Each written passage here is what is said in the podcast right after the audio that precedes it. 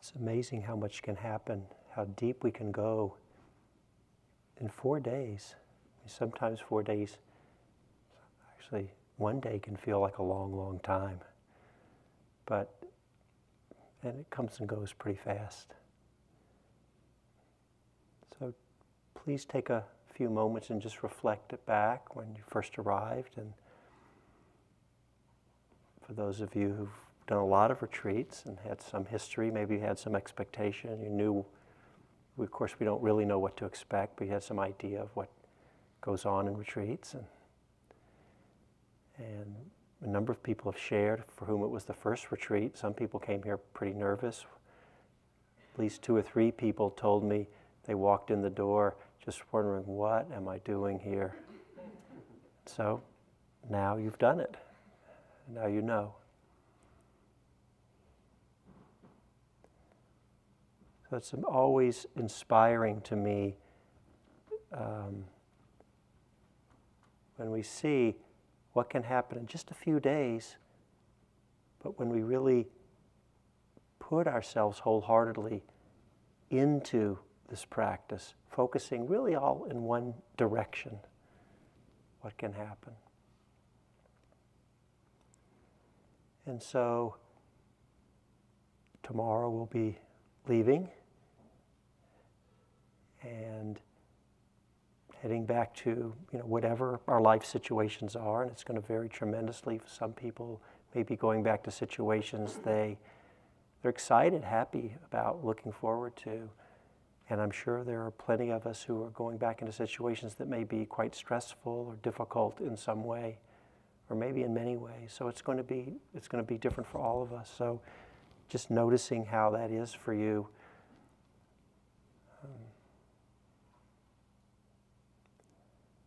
So, one of the things to reflect on, I want to talk about tonight is as we transition and moving into daily life, Bob and I will each say a little bit.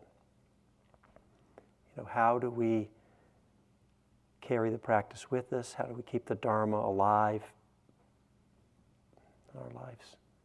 So, the first thing I'd like to ask you to reflect on, this is going to be a very short reflection, is just a simple question. What do you want your life to be about in the deepest or highest sense? What's it all about? What do you want it to all to be all about?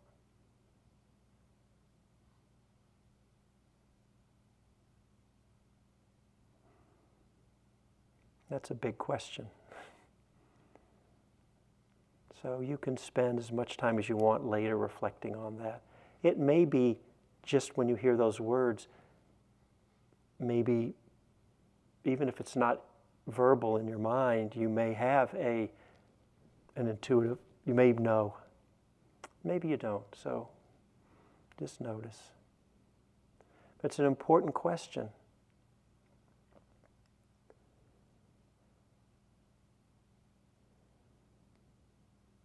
So often, for all of us, the pressing needs of our lives, they're strong forces and they take a lot of our time and they pull us in different directions. Um, one of the reasons for taking time out from our normal lives and coming into a special, rarefied environment such as this is so that we can, for, for some period of time, set aside all those forces and pulls because it can be difficult um, when there are a lot of demands on us. Sometimes the demands, of course, um, aren't necessarily real but created by our own minds. And so I think one of the things that can really help us, maybe one of the most important things, is, which I mentioned before, is getting as clear as we can on our intention.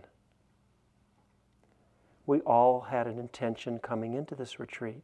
I've come to lots of retreats where the teacher would say, as we, as we entered the retreat, well, take some time to reflect on what your intention is and or your motivation. And sometimes it's like, well, I, I don't know, I, it wasn't clear.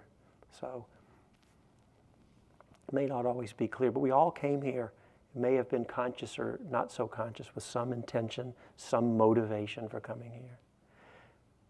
And so as we head back into our lives, keeping in mind the question that I posed what do you want your life to be about in the deepest or highest sense? Then let that inform as we get in touch with setting an intention. Um, and I should say, when, when, I, when I say, when I ask you to reflect on what you want your life to be about in the deepest or highest sense, I wasn't, I didn't have in mind what it looked like from the outside, although, you know, that's maybe part of it for you. I was particularly thinking more for the inside. But actually, maybe it's, that's, that's not how it, how it is for you. So it's going to be different for each of us.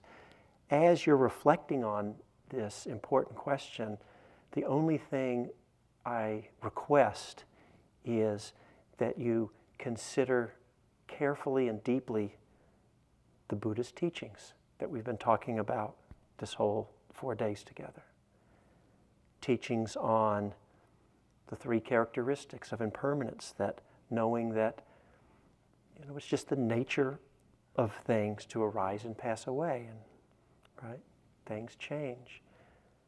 That there's a, this dukkha, this unsatisfying quality to even getting what we want precisely because things don't last forever, even if you could get it. We talked about this the other day. And um, I thought today, you know, was very powerful this morning for many of us, and including Bob and myself, uh, reflections on death. And, you know, it always brings up a lot for people, naturally so. And so, whatever has been cooking for you on that. Maybe it's settled down now, but things may have been stirred up.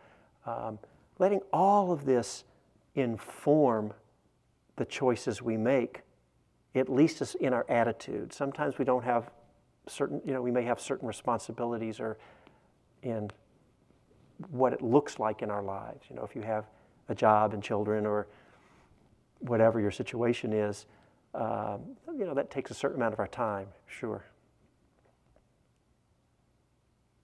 So letting all that inform the choices. And of course, um, I think it's understandable that um, here on a Dharma retreat, it would be understandable that I guess it is a little arrogant of me to have an opinion about what your uh, highest aspiration should be in your life. But since my highest aspiration is to deepen in these beautiful Dharma qualities.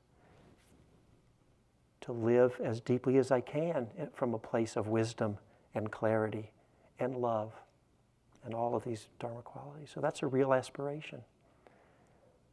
I'm guessing, assuming that for most or all of us, or that's at least part of it for you, or you wouldn't be in a place like this. You know, if, if, if you want to improve your I don't know, your golf game, you hang out with the golf club, right? Which would be a great thing to do. You wouldn't go hang out with the people who are into dog shows, which is a fine thing. I'm not, you know, I'm just trying to make a point. I, I think that might be kind of fun to, to if you've ever been to dog shows. Uh, I'm not into them, but I've been to them. And it's kind of cool, and they're really into it, and they all the dogs. And, but my point is, that would be good for pursuing your love of dog, show dogs, but it would it wouldn't do a thing for your golf game. Similarly, and so, you know, we come to a place like this because it's really about one thing right this liberation or freedom in the midst of the human condition. You know, this question we've been posing for four days is it actually possible in the midst of just the way things are, to come to some, to approach life not from the point of view of dilemma, but actually from the point of view of freedom and peace. And not just as a nice idea, but as actual lived reality.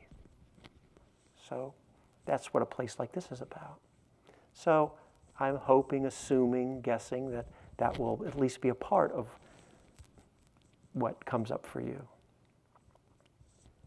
The importance of intention cannot be overstated, and especially when things get challenging.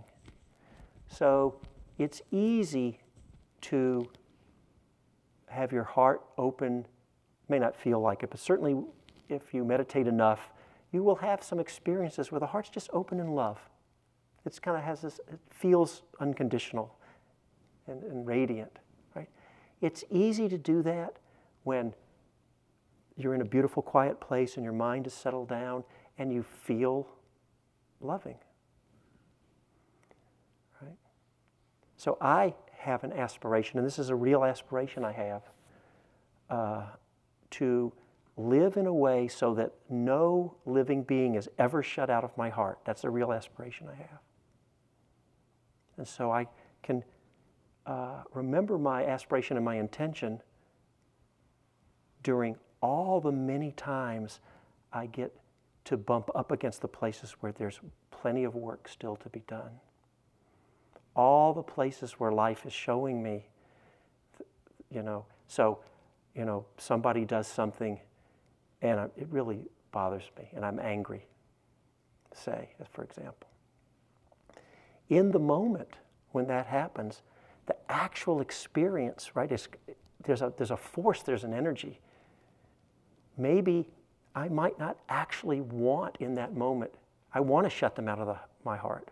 I don't want to include them in. Right? And there's a power there, and it can color our perception. And depending on the story, you know, I'm right and they're wrong, and you know, why did they do this? And I'm going to get them, or whatever it is.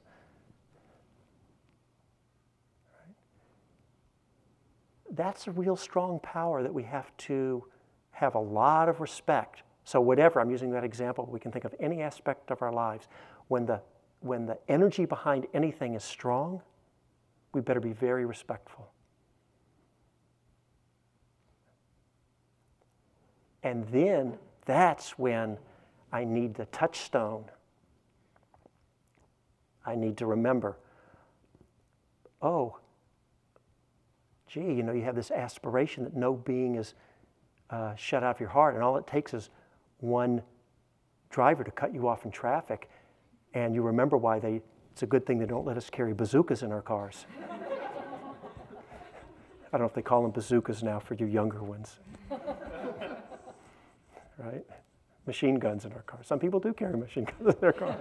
have to be careful, right? Gee, where, where'd your big in, uh, aspiration go now? So then I have to remember oh, yeah, if that's really my deepest intention and my highest aspiration, then even when the, the going gets rough or it's the, the energy is going in the other direction, I need to go back to my deepest intention and aspiration and hold on to that. And then that's what can carry me when all the forces are going in the other direction. Right? So, give you another example. I love the old cowboy movies. Love them. I, I grew up watching them with my dad, those in World War II movies. He was an infantryman in World War II at the Battle of the Bulge, and it was a big deal. So we grew up watching, I was born, grew up in the 50s, and that's what they had the best World War II and the, the old, the golden age of the Western. You know, the gunslingers and the, all that. And yeah, I don't know if it's politically correct to like them because we kind of stole the land from the Native Americans. And, but the truth is, I love them. I love the bad ones that I've even seen three times. So what happens. I don't really watch them on TV, but I can remember times when It's Sunday night. It's late. I'm tired. Too tired to do anything. Too tired to read.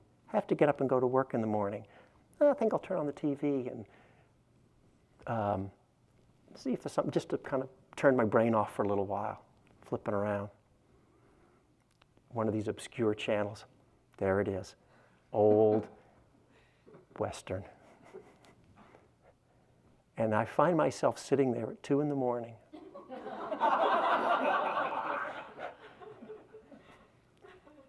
I've, it's not any good.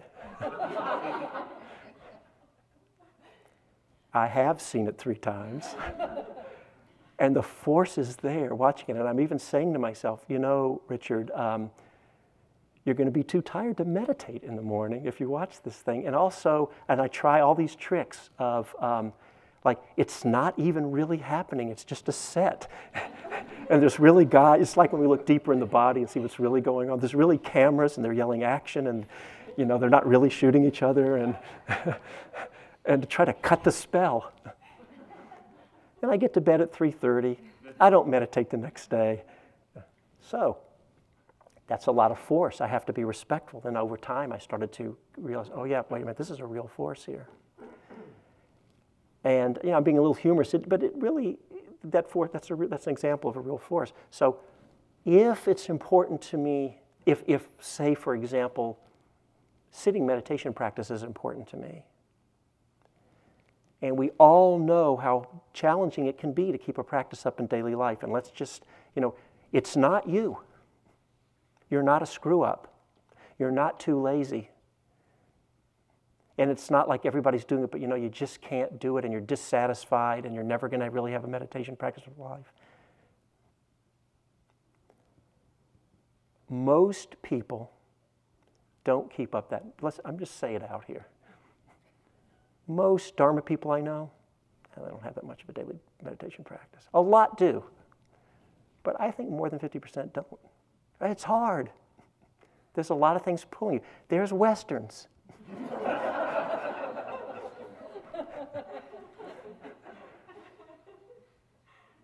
right? There's the internet. There's all the forces that pull us. And so, what I want to, the reason I'm mentioning this is because if we can get in touch with what's, what's important and try to set some priority to things, and so it's not always easy to do, then when those forces are there, first of all, if we can bring some mindfulness to the situation, we can be more clear. Is it something that really is important? You know, like getting your kids fed into school or going to your work and or exercising or wh- whatever that is. You know, that, that's right. We want to take care of our lives.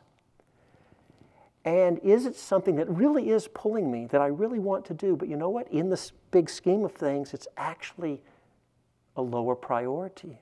Am I going to let that define how I spent that time? And you know what the answer is? Sometimes it is going to win and pull us because these are strong forces. Again, it's not personal to you. This is how it is for human beings, right? But sometimes we remember our intention, our aspiration, and we consciously reflect on it, get back in touch with it.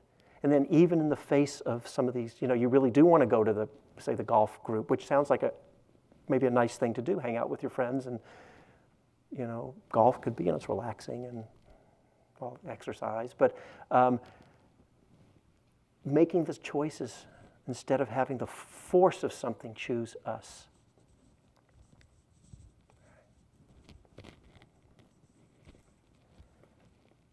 So, just a few more things. I got a, um, a note, and I would like to answer it in front of the whole group. It wasn't signed, so um, uh, I couldn't answer it personally anyway. It says, Is it possible to be mindful all of the time without meditating? Someone, let me pause there, actually. We actually know the answer to this it's not possible to be mindful all the time when you are meditating.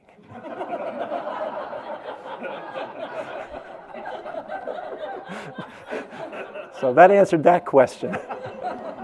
Actually, I remember, this reminds me of something I haven't thought of. It was, you know, they have this three month retreat in the fall here. I was sitting, I think, six weeks of that here in, in this hall. And I think Michelle was up as the teacher, and I was back in there somewhere. And, and you know, they had the Q&A time in the morning. I raised my hand, and I said, you know, I've been here for a month meditating. And I said, I can't even make it from getting up from my seat to the lunch line in perfect mindfulness. I have an intention, and then whatever, you know. There's something about the food, or there's some person I'm attracted to, or I'm remembering, and next thing you know, I'm off in the gone again. A month of meditating, and I literally take an intention and I can't make it to the food line in perfect mindfulness.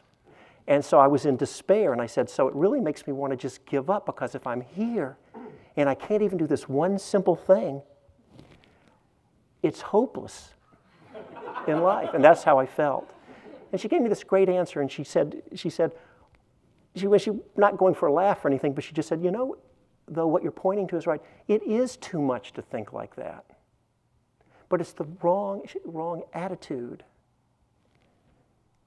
It's not about how perfectly we're, in we're mindful. What it's about is when you're awake, use the time the best you can. And when you're gone, matter of fact, let me just ask the question. It's a rhetorical question. Well, you can actually answer. When, so we're here meditating, just during the silent sits. And what is the so you do say you're being with your breath? What is the instruction we give when you forget to be with your breath? You've gotten lost again, and you forget the breath. What's the instruction we give? Come back. Yeah. Right, that's what how everybody answered. But it's a trick question. When you're gone, there is no instruction. You're gone. And you don't even know it. The instruction kicks in when you're already back. You're already back when we say, come back to the breath. When you're gone, whether it's on retreat and in daily life, don't worry about it. You can't do anything about it anyway. don't worry. Now, it is true that if the conditioned patterns of our mind are such that when we're not mindful, then we happen to have certain react because then we'll be reacting to things rather than just responding. If when we're not mindful and we're on automatic pilot and we're reacting, if it's such that in certain situations we create suffering, well, then that's when we need a lot of compassion for ourselves for those times when that's going to happen. Right? And part of what we're doing here is shifting the conditioned patterns of our mind. And so we're heading in a wholesome direction, but still there'll be times when, you know, we create suffering. We're human beings. So the best you can, we, but really, right, you get the point. What, don't worry about it. When you, and, and, and it's great news, because, and you don't have to make a stress about it. And when you're back and mindful, you're here. So you don't have to struggle to be here. Just be present, use your time remembering your aspiration and your intention and the skills and the tools that we're learning. And then you're gone, be gone. You'll wake up, no struggle, be at ease. You know, you make a little effort to keep the mindfulness and everything. And just work the best you can. That's the answer. The rest of his question was someone I, so he it possibly mindful all the time? Someone I know who took the basic MBSR, mindfulness based stress reduction class that I took, says he is mindful at work, sailing, etc. So whoever wrote this, I think what this person was saying was is that they are practicing. I don't think they were making a statement that they're now perfectly mindful all the time. I'm assuming they, they wouldn't, you know. But um, that they are trying to, in, the best they can, incorporate mindfulness into all their daily lives. So I think that's the answer to that question. So I thought that was a good one for, for us here. So the last piece I want to talk about then is um, one of the things that's going to happen for those of you, a number of people, many of you have been deepening in your meditation, and that often means you know the concentration, the settling in, the stillness comes. It doesn't come for everyone on every retreat, so there's some retreats where it just doesn't happen much, but I think most people have had some settling in. And one of the things that you'll find is, is that when you go back into daily life, um, the retreat level of stillness will fade.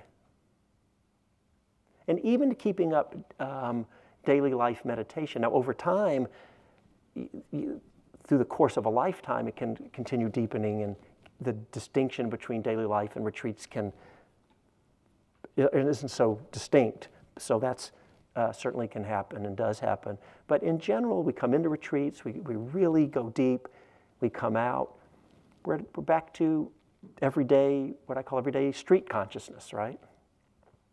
So we don't need to worry about that. I, I remember uh, one of my very first retreats, a 10 day, I had gotten uh, very concentrated and it was blissful and still and my mind was clear. And they'd spent all week, you know, talking about non clinging.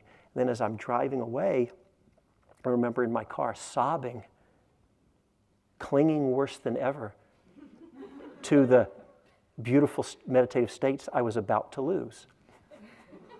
So we want to watch out. This is just how it is. We don't have to be in those kind of meditative states to still practice. It'll just look differently. You'll have a different level of mindfulness and a different degree of concentration. That's all. But you're still practicing four foundations of mindfulness because even if you don't have much mindfulness, or if you're not that, if your mind's easily distracted, you don't have much concentration, in a moment something happens, everything's there. Vedana, pleasant, unpleasant, neutral. There's states of the mind and heart. Body awareness. You know, you find yourself reacting and uh, creating, clinging and craving. Four noble truths right there. Second noble truth, craving because of you know conditioned by pleasant, unpleasant, neutral, which gives rise to the first noble truth, clinging. It, it's all right there. So we're always practicing four foundations of mindfulness. It just looks different in daily life than it may look here. That's all. And so we can find that combination to be diligent the best we can, but not get all tense about, oh, I've got to be some certain way.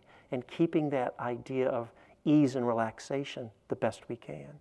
And remembering back, which has really become one of my favorite teachings from Meher Baba, the best you can. And some circumstances I realize don't, don't lend themselves to this, so I want to be respectful of that. But for so many times when we create suffering, don't worry. Be happy. Don't judge by how good or bad you think you're doing it.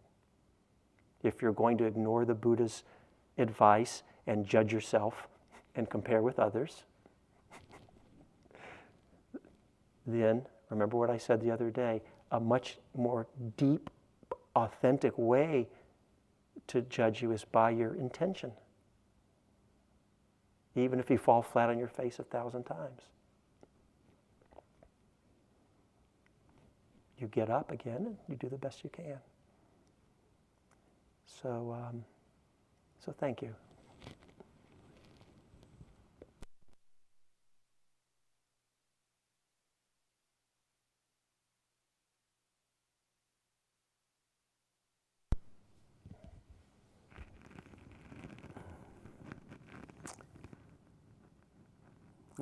Richard um, doing the best that you can. I'll take that with me.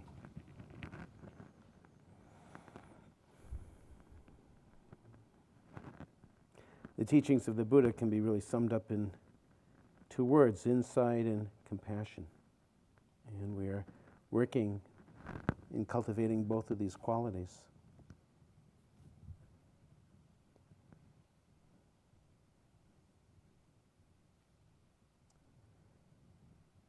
Loved uh, Richard's um, speaking of such uh, a way of holding our practice with such kindness when we leave the retreat.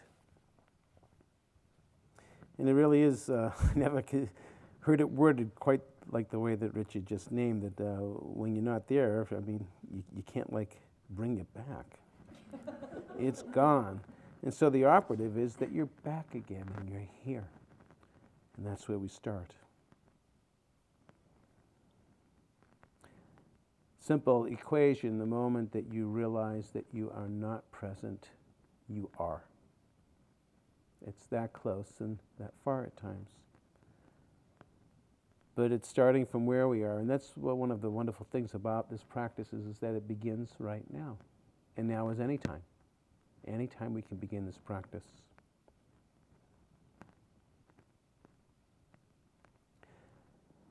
Rumi has inscribed on his tombstone one of his poems. It was inscribed on his tombstones. and says, Come, come, whoever you are, wanderer, worshiper, lover of leaving, ours is not a caravan of despair. Come, come, come, even if you've broken your vow a thousand million times. Come, come yet again, come. Ours is not a caravan of despair. I love that invitation, this is the invitation of the Dharma. Always there. Love is always here. This is not a caravan of despair, it's a caravan of heart and compassion and insight. My teacher, Taungpulu Sayadaw, who used to say, If you know that you are angry, you are gaining knowledge. If you don't know that you're angry, you're accumulating more ignorance. If you know that you are clinging, you are gaining knowledge. If you don't know that you're clinging, you're accumulating ignorance. On and on it would go. The operative word was knowing. If you know, you're gaining knowledge. This knowing awareness will grow our mindfulness muscle.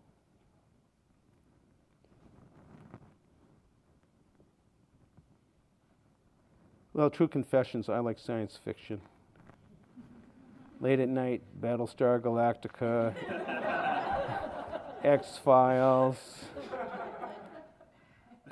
The westerns were all right, but you know. So there's those temptations.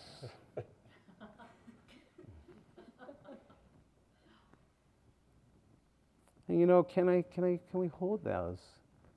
Our little things that we do with kindness and compassion. This voice that keeps on saying, You're terrible, is really getting heavy. A friend of mine, this happened to him. I don't know if around here, but in California, there is occasionally some gas stations that are one way. You have to enter in one way and go out one way. Unbeknownst to him, he pulled into a gas station and he entered in the wrong way and he caused a bottleneck. And he felt terrible. And he's backing in and out, and, you know, and people are waiting, and it's just this whole logjam. And he finally gets uh, he finally gets his car out, and there's this old couple that are just waiting very patiently. And he finally gets next to him, and he rolls down the window, and they roll down their window, and he starts apologizing profusely, and and the old guy's got kind of a twinkle in his eye and he's just looking at him and goes, You're terrible, you're terrible, you're really terrible. Then he starts laughing, ha ha ha. and that guy was so wise. He, did, he didn't have to say anything bad to my friend Steve because, you know, we do this to ourselves. You're terrible. So he could see right through my friend Steve, who was so embarrassed and was feeling humiliated and just made fun. You're terrible lighten up his life. Those are ways that we can be self compassionate. Tara Brach talks about this amnesia or trance that we can fall ourselves into of unworthiness, feeling flawed. So let our practice grow with kindness we really want to make peace in this world, let it begin inside me. This is that old beautiful folk song. And this work of practice, as you know here, is some of the most difficult of works, and it is of some of the most noblest of works. And there may come a point in your life where you realize what else is there to do. And So, this work that we have all been doing, that we've all been doing, is incredibly difficult at times. I mean, it's very raw in here as we experienced. As we open to the practice, everything becomes a facet for us to be aware of and what is going on inside us. And as Richard was saying with these four foundations, that this practice does continue outside of the retreat. After in my life having been in and out of retreats, in and out of the monasteries, so many times it finally occurred to me that my life is the retreat. Now, I'm not saying this to, I mean, I, I also want to back up and say I think there is nothing like intensive retreat practice. We're in it, we've been in it. There's nothing quite like it. But at the same time, may we really understand that our life is the retreat. And if we really get that, then everything that comes up in our life is the practice. And, and, and, and how do we begin to work with showing up in our lives? Mindfulness is not like kind of sitting in some place with our hands up in the air and everything just copacetic.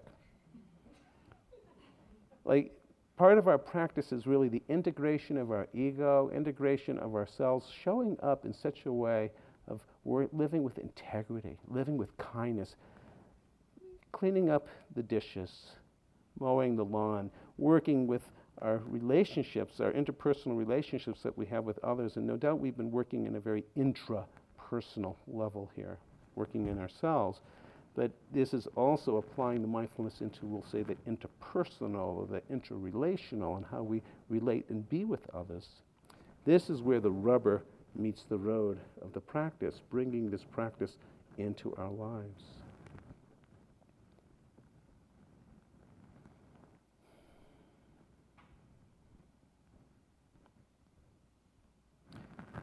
Well, I got a question that says Is it permissible or even skillful to hug someone spontaneously?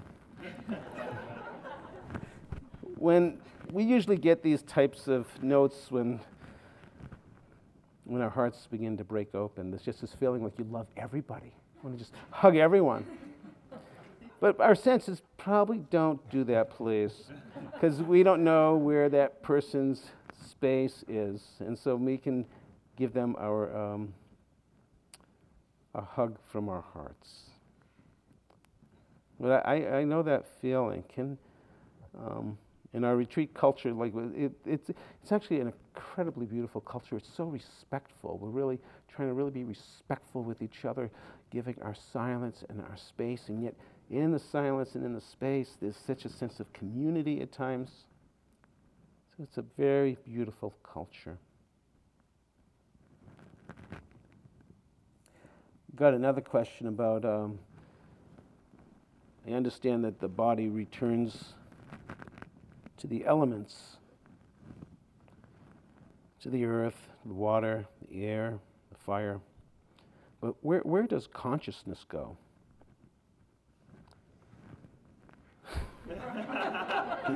Any, anybody have an answer? so that's the question perhaps not to sit with or to sit with. I mean, this is the perennial question who am I? Ramana Maharshi, the great saint of India, this was his question. And this question came about, this is supposedly true, when he was 16 years old. He had that samvega experience where he realized that he was going to die. And it was paralyzing. And it's, it, the story says that he lied on the floor for three days. And he was shaken to the core. And this question arose Who am I? This is the question, the perennial question for all of our journeys. Buddhist psychology could respond to that question but in the sake of brevity, but also for the sake of working with our own direct experience, I want to invite who asked that to sit with it, to do the practice, to deepen. Maybe we begin to discover times who I am not.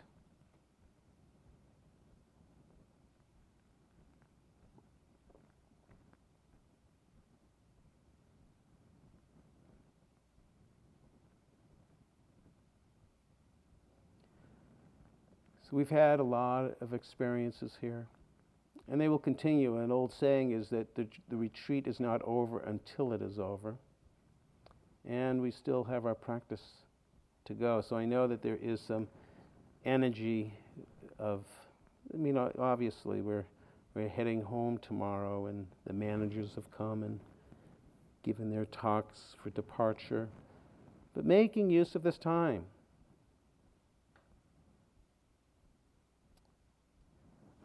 So let's just uh, sit for a minute, and then we're going to maybe uh, shift to a little bit of some question and answers and, and then some walking practice. It's going to be a little different than um, maybe on the schedule you saw a small and large group, and Richard and I discussed this and thought we would just um, have a short Q&A, but we'll just sit for a minute or two now.